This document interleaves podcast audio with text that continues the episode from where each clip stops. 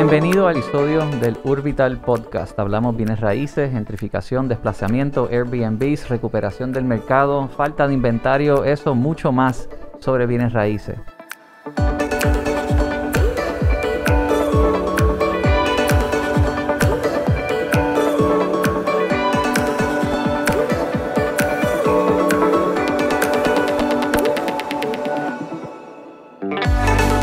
Me acompaña Coral Buret, Hola, Giancarlo.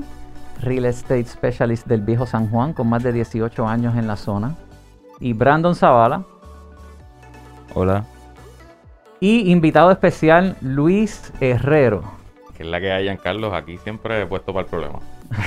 Bienvenido, qué bueno tenerte junto con nosotros. Eh, el tema que vamos a estar tocando ahora centra en el desplazamiento, la gentrificación, todo lo que se ha estado hablando sobre los precios de las propiedades y unos análisis recientes que estuve compartiendo sobre eh, el incremento en valor o la caída, si miramos precios desde el 2008 en adelante.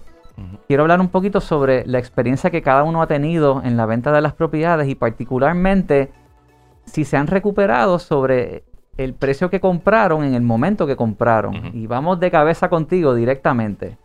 Bueno, yo obviamente, y, y lo dejo claro que antes de que me acusen de todólogo, aunque sí soy un poquito un todólogo, eh, yo no sé nada de real estate, yo no me dedico a esto, ¿verdad? Yo no, no, no- soy abogado feliz que no practico y hice algunos cierres hipotecarios, alguna cosita en algún momento, pero más allá de ahí no, no tengo un expertise particular, así que todo lo que yo voy a decir ahora, pues particularmente es anecdótico, Eso, ¿no? esos Y- cierres que hiciste, ¿los inscribiste bien por lo menos? Sí, sí, pero eso lo hacía la secretaria, yo no sé, o sea, yo iba, filmaba y eso, eso corría a la oficina eh, y los cuaderné y los tengo por ahí escondidos en algún sitio en casa. Muy bien. Eh, el, el asunto, ¿verdad? Porque la discusión, sobre todo en Twitter, que es donde yo pues paso la mayor parte de mi día, desgraciadamente, eh, un poquito se ha...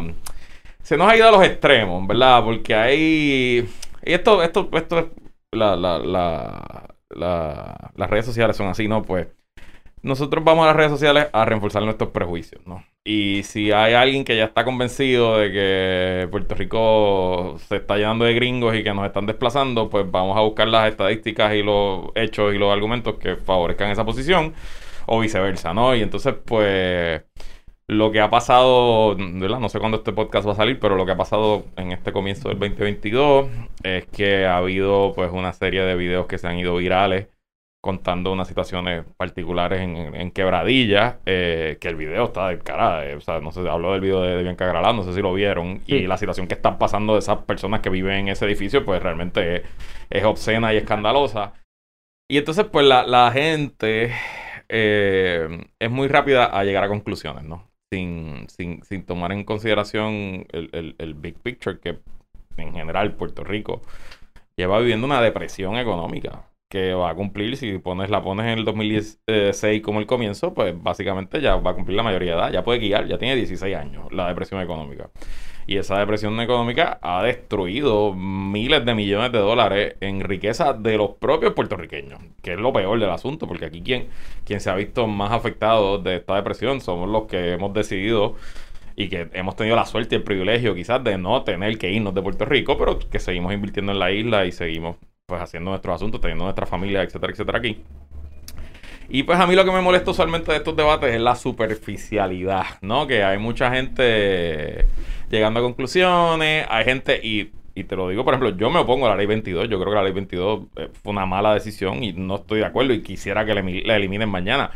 Pero los números nos dicen que lo que hay son 4.500 decretos de ley 22, o sea que en teoría, y ya algunas de esas personas no viven en Puerto Rico, vinieron y se fueron, etcétera, pero en teoría podemos estar hablando de 4.500 familias que han comprado propiedades. Ok, Luis, vamos a una cosa. Entonces, ¿cómo 4.500 desplazan a 3 millones? No lo que pasa es que yo, yo leí recientemente del ripple effect. O sea, es lo que, lo que ha provocado esto. Una cosita antes de la ley 22, en vez de eliminarla, que se le extiendan a cualquier puertorriqueño que la pueda pagar y, y- la quieran. Lo que pasa es que... Va- va- vámonos a la inversa y que se la den al que vive, el puertorriqueño que vive afuera, que le den la Pero oportunidad. ya, es- ya está, se enmendó. Por ejemplo, si tú eres puertorriqueño y llevas más de 6 años fuera de Puerto Rico y regresas, puedes solicitar ley 22. Y recuerden que son dos. Sí, ¿Seis sí. o quince? Seis, No, seis, seis. seis, Era seis. seis, pero era primero, estaba fija a una época del tiempo. Exacto. Creo que era 2006. Se cerró 2000. la ventana, no sé. Bueno, Y no sé si la han rodado, yo no creo. Pero podemos... Y de nuevo, yo hablo de la que es de ingresos pasivos. Yo estoy a favor de la exportación de servicios. Y de hecho, eso, no, eso, quise- eso yo quisiera que se mantenga y que se, que se favorezca. Se y ahí sí que de- los puertorriqueños y puertorriqueñas pueden solicitar Cada puertorriqueño debería de, le deberían de obsequiar la ley 20 Correcto. para que exporten y creen eh, Exacto. Exacto, riqueza de local y la Yo creo que todo este debate, la, la pregunta que, que, que no se hace frecuentemente y que se debe hacer es ¿por qué está pasando esto? Porque no es que no, no es que si está pasando o no está pasando. Claro que está pasando. Pero ¿por qué? ¿Por qué está tan desbalanceado el, eh, el mercado? ¿Cómo se puede lograr un balance? ¿Cómo se le dan las herramientas a los jóvenes, a los no tan jóvenes, a los puertorriqueños, a los locales, para que puedan entrar al, al, al, al juego en igualdad de condiciones? Quizás nunca no en igualdad de condiciones, pero conchale, no tan, no Pero- tan en desventaja. Un detalle que no se menciona, se mencionó la ley 22, los Airbnbs, sin embargo, luego de María vinieron muchos fondos también de recuperación. Eso creó empleo, hay inversión aquí para la, la, eh, la reconstrucción después de María. La pandemia alteró el mercado, no solamente en Puerto Rico, en el mundo completo. En todos los Estados Unidos, gente que estaban en la ciudad se está yendo a los suburbios y están desplazando. Hay precios incrementando en muchísimos lugares de todos los Estados Unidos. Puerto. Rico no es la excepción. Correcto. La pandemia tuvo su impacto. También la caída del edificio en Miami. Hay personas que de repente ya no quieren vivir en condominio. Se asustaron y se han querido ir de condominios por las preocupaciones de la erosión costera. Así que son muchos factores los que están afectando la, la- la poca construcción que hubo por la recesión que estuvimos. Esa fase de contracción, eh, las personas no hubo desarrollo nuevo.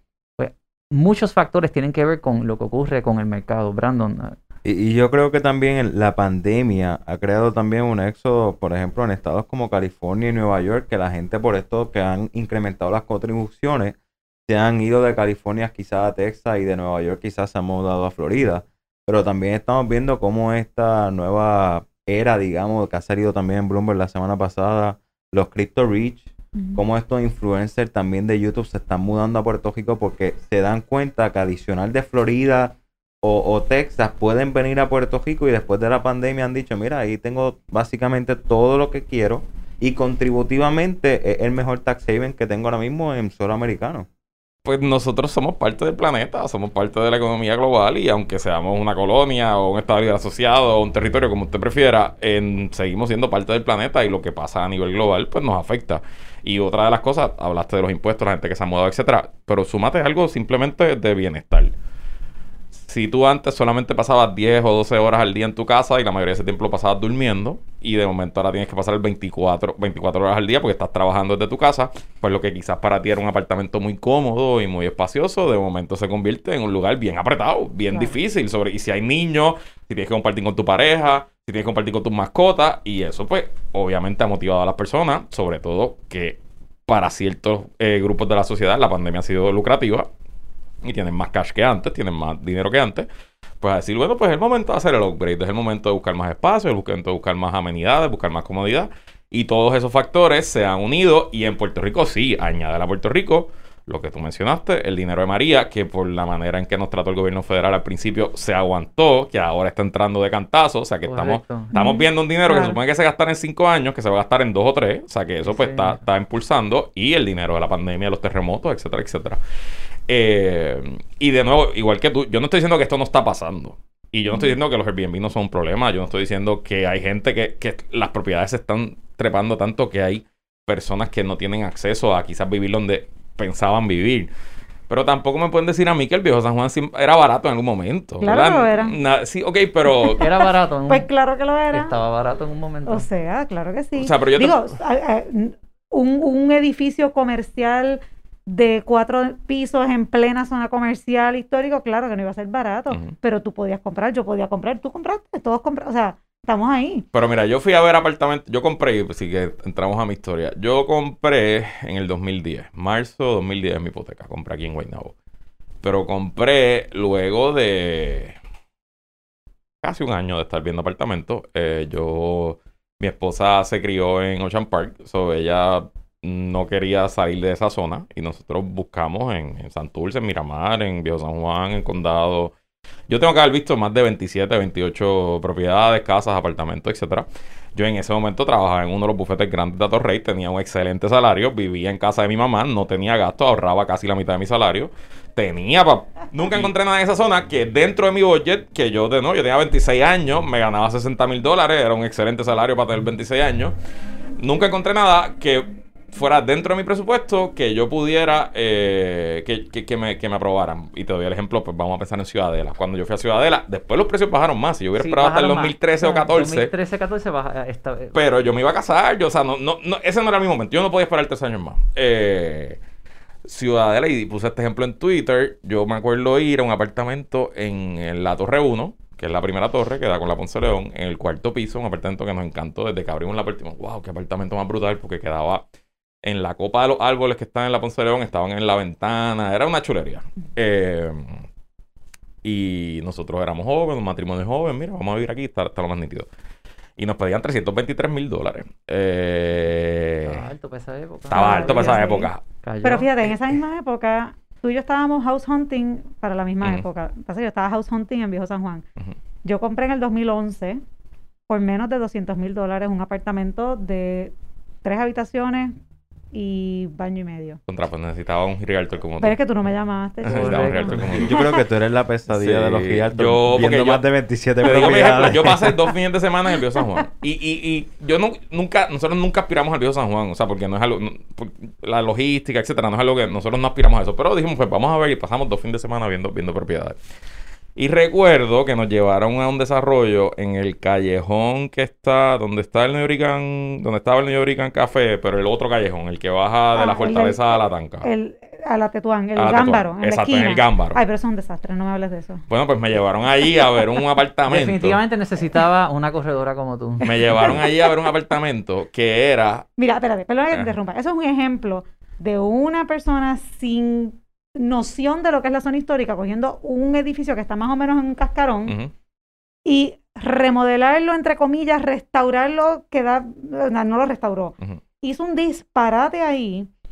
O sea, yo- e- ese es el peor ejemplo de que me puede dar Juan. Bueno, el pues, peor. pues ese fue, ese fue uno de los que me acuerdo. Y me acuerdo porque cuando entramos, lo que quedaban eran dos unidades que no eran unidades de apartamento, eran unidades que habían construido como en el patio interior. Como tipo loft. y era como un loft Sí. sin ventana. O sea, tenía ventana al patio interior, pero no tenía vista para afuera. Una y, cuevita. y no me acuerdo cuánto pedían, pero pedían más de 200 mil dólares. O Sí, sea, y era sí, como que, loco, en serio.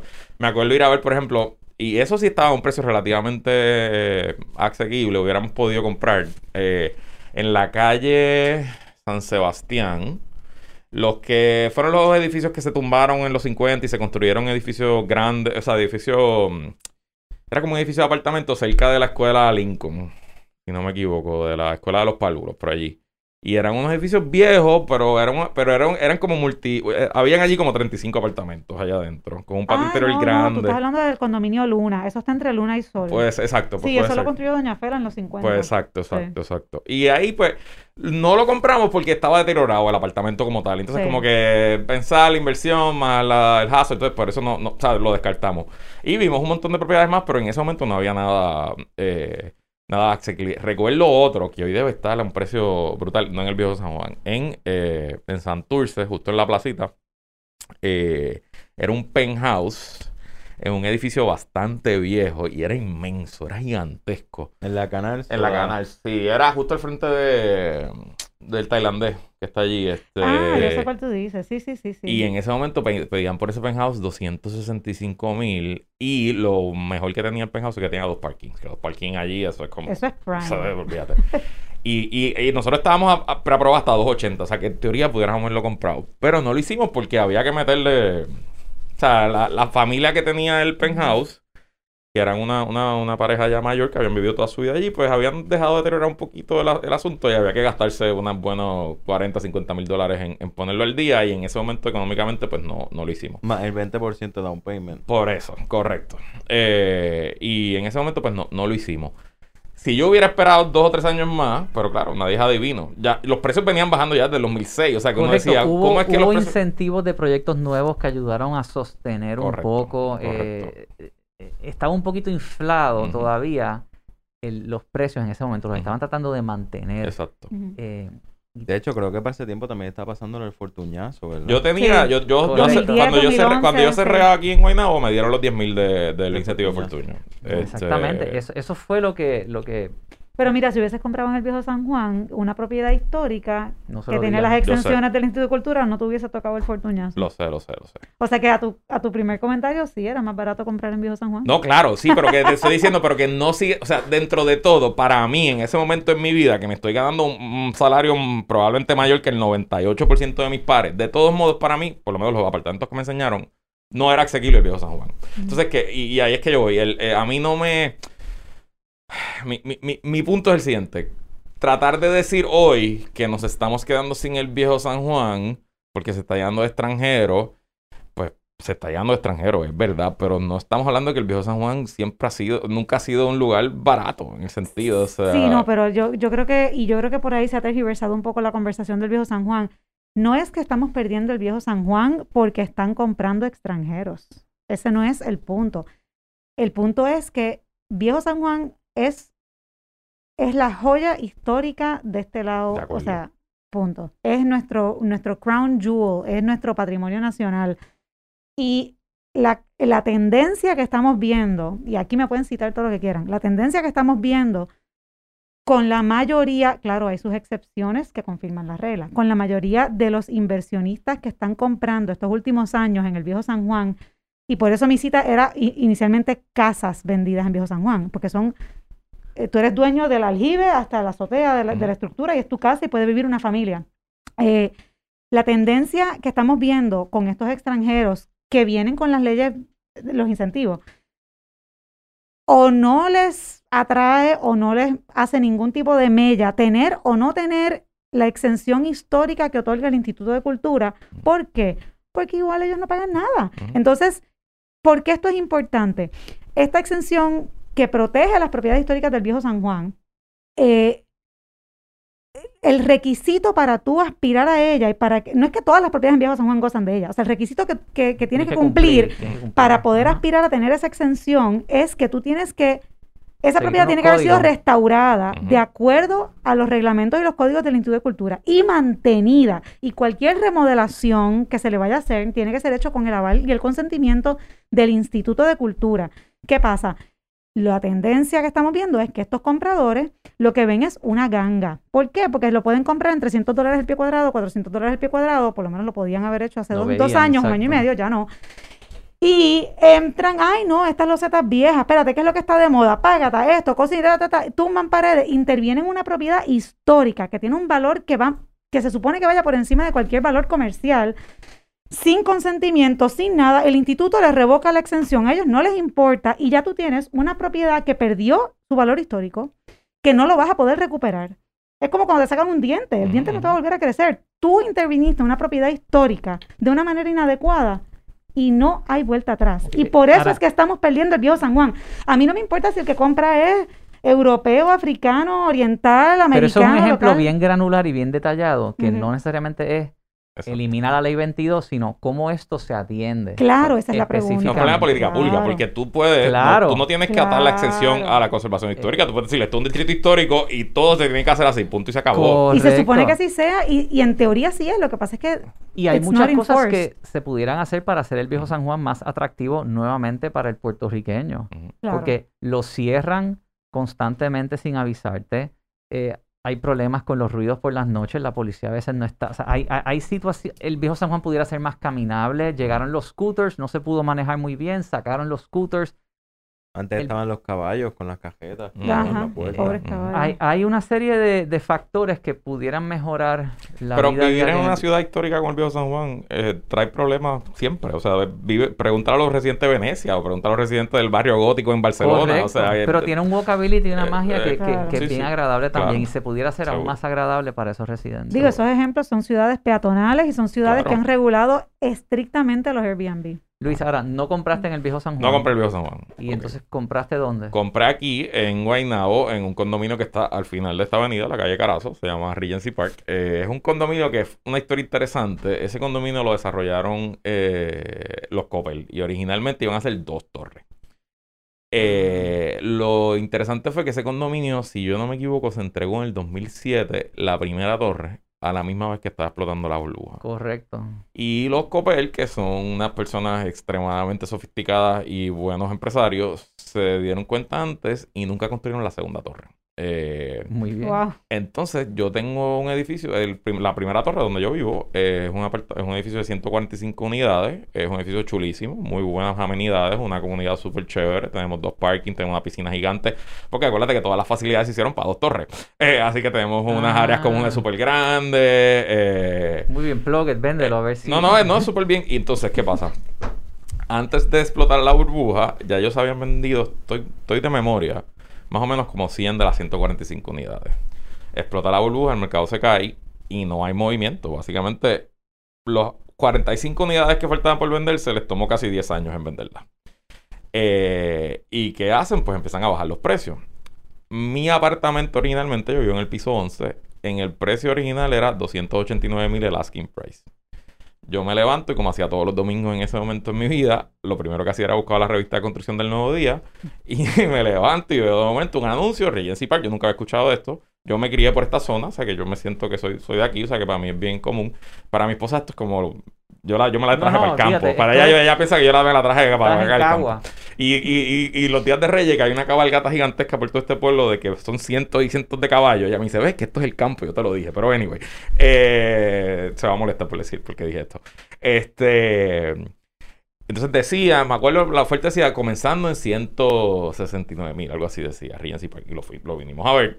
Los apartamentos subían 2 mil dólares por valor. Eh, más o menos encontramos el sweet spot y el apartamento 11 en ese piso 11, en ese momento, ahí me lo vendieron por 219 mil dólares. Dimos la opción de 5 mil O dólares. sea, dos mil dólares más por piso. Por piso, exacto, sí. Eh, dimos la opción, nos mudamos. Yo cerré esa hipoteca en marzo de 2010. Me mudé en septiembre. eh, me casé en abril 2011 y mi esposa se mudó entonces abril, abril, mayo. Y hasta, hasta el día de hoy ahí estamos. Eh, la hipoteca original la hicimos con Santander, la hicimos a 5% de interés y era FHA. Aplicaba FHA, que eso ayudó, y cogí, los cogí los 10 mil del incentivo de, de, de Fortuño. Este, y el problema fue que siguió bajando valor. Siguió bajando. Siguió bajando valor y yo creo que al 2014. De seguro después tú con- consideraste en un momento dado entregarlo o... o- No lo consideré porque es donde me iba a ir a vivir, ¿me entiendes? Claro. ¿Qué iba a hacer? Esta es mi casa, yo no lo compré. O sea, Sigues, lo... sigues ahí Sigo allí. Y se ha recuperado, pero todavía no está... No mismo- está, no está todavía en el, en el 219. Vi ahorita en clasificados online que hay un apartamento en el piso 8 que están pidiendo 240. Yo dije, mira, ojalá, ojalá se lo den. Cross your fingers. Pero obviamente hay que checar en Orbital y eso cuando tú me, cuando ya tengamos acceso y ¿Qué pueda mirar. tendría que suceder en Puerto Rico para que todas las personas que todavía están underwater, sus propiedades sigan incrementando y, y- y- y mejoren, ¿verdad? Esto no es un issue de que la- saliéndonos del viejo San Juan. ¿Cómo podemos apoyar a que el mercado siga en su recuperación? Y si se hace más expansión, que sea por el beneficio de cada persona. Al final del día, yo creo que aquí se ha juntado un poco el hambre con la necesidad de que teníamos 16 años bajando duro, bajando mal, o sea, cayendo duro, que se paró completamente la inversión, se paró la construcción de viviendas nuevas, donde ah, eh, eh, propiedades que están en, en herencia, en sucesiones, se dejaron perder. eh, y pues no hay, no se ha casado todavía. De momento hay un montón de demandas por residencia, pero no, ha- no, se, ha, no se ha trabajado al lado de la oferta, ¿no? Eh, y yo creo que ahí, ahí es uno de los problemas.